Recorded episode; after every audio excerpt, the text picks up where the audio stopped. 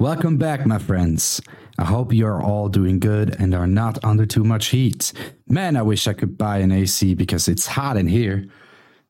But those things are just too expensive for my taste, so I'm going with my trusty fan. Unfunny fact though, while I'm recording these episodes, I cannot have the fan on because it's creating too much noise. So I'm sitting here in this hotbox while recording. It is probably not a good idea to start this project in the summer. I mean, the ironic part is that this idea started to form in the summer last year, and I started shaping it this past winter. So I could have had it these recordings done in my cozy, nice heated room while it's freezing outside. But no, I chose to do it the hard way. So, not trying to take over this episode with too much side business, let's jump right into today's topic. And a disclaimer as always, I talk about these things with funny thoughts and sometimes exaggerate a little bit because I think it's funny.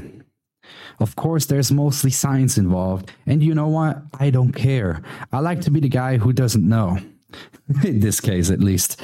Try to let those thoughts thrive rather than having clear facts about everything. So, anyways, after talking through countless subjects, I got stuck at some past memories about phones. And then a question popped in my head. I mean, how crazy are cell phones and that technology?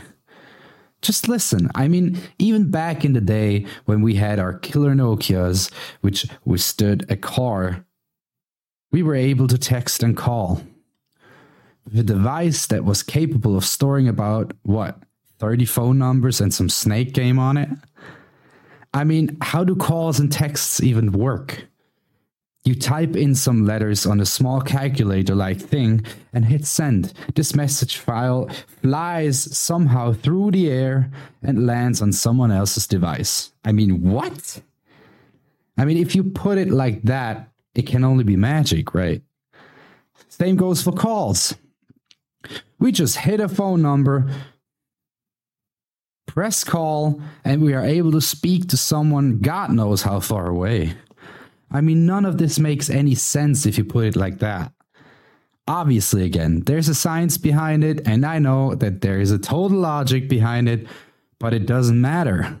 Just think about that. Just imagine how it had to be, be before the phone era. Just imagine you had to send a text message via the post office. You had to use your phone, which actually needed ink to work, and write it on one of the first Nokias ever invented called paper. How exhausting. And then you were limited in space because when the paper was full, you were done. And don't get me started on the fact that if you misspelled something or had to rewrite something, I mean, there were only two possible solutions start from scratch or just cross it out and continue, which made it look like you don't care enough to write a nice letter. Imagine today where people write something and then they realize, oh, I have more to say about that. Nope, postman already took your letter. You gotta wait for the response first. Just imagine you get letters from your friend today like they are writing a text message. So you get the first letter stating that he wants to hang out and you write back, yeah, sure, let's do it. Then you get the second letter from him asking on what you thought about Bob and how he acted on the family retreat. In the third letter, he asks what time you guys want to hang.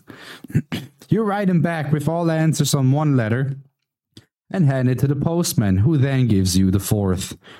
The postman walks off to deliver your message while you open the fourth letter stating that your friend decided to stay home because he's lazy today.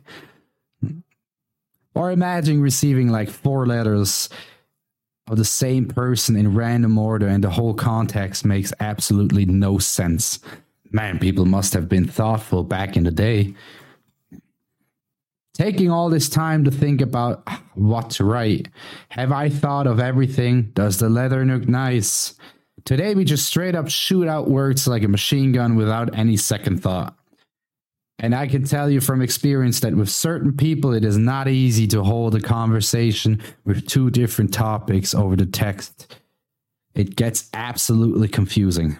I mean, I even managed to send someone a text asking if he will be online tonight to have a gaming session. And my text was misleading. And he ended up at my house because he thought I meant he should come over for a beer. Obviously, my question wasn't as clear as it is in English. Luckily, I was home, otherwise, he would have been standing outside calling me. And I would have been so confused. I still was, though. Okay, the subject cut kind out of hand. In any case, I think it's crazy that we are just able to do all these things communication wise. And it all just kind of floats through the air in miscellaneous ways, and it all in milliseconds and lands exactly where it's supposed to. And it's just a regular thing for us. Magic, man. And don't get me started on message birds or ravens when I'm talking about flying on and landing. In any case, what what are your thoughts about it? I gotta stop now or my head will start to smoke. Have a nice night, guys.